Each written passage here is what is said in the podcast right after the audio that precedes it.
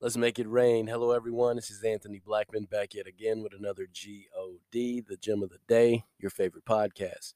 First and foremost, and as always, I want to thank you for listening. And if you like, subscribe and share with a friend. You can also go to makeitrain.net to check out all content all the time. If you're ever having a weekday, check me out every weekday. New podcast drops. Today, I want to talk about your something else. But before we do so, let us pray. Dear Heavenly Father, we thank you for your word that goes forth and prospers in which the thing it was sent. We thank you in all these things in Jesus' name. Amen. With that being said, you're something else. Now, this is actually a funny and probably one of my favorite sayings. I say to my kid all the time, my daughter Madison, my wife also. It's like a little term I've been using.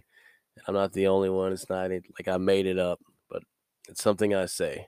You're something else. And today I'm talking about how we are something else in a spiritual sense. In 1 Peter chapter 2, starting on verse 4, it reads, Coming to him as a living stone, rejected indeed by men, but chosen by God and precious. You're also, as living stones, are being built up as a spiritual house, a holy priesthood, to offer up spiritual sacrifices acceptable to God through Jesus Christ.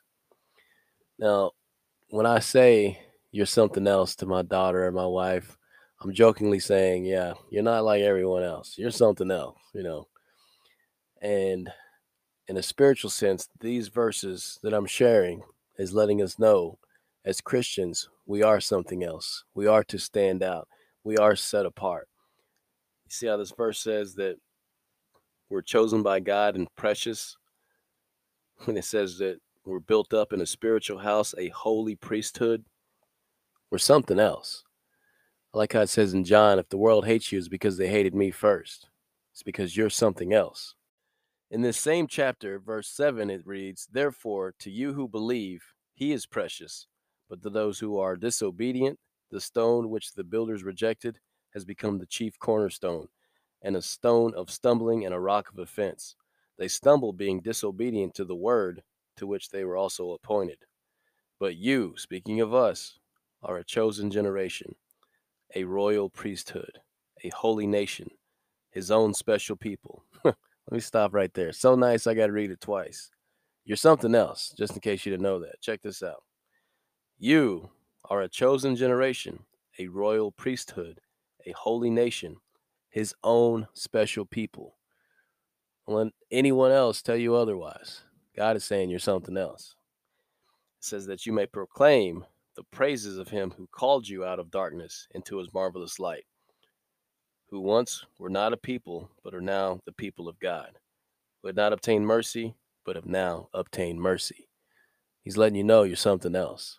And what you need to do is tell others who they are.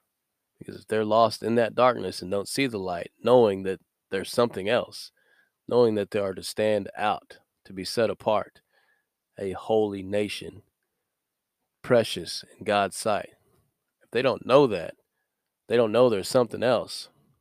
It's our job to let them know. So that's something we should all be sharing with people, letting them know, hey, you're something else. The GOD, God bless.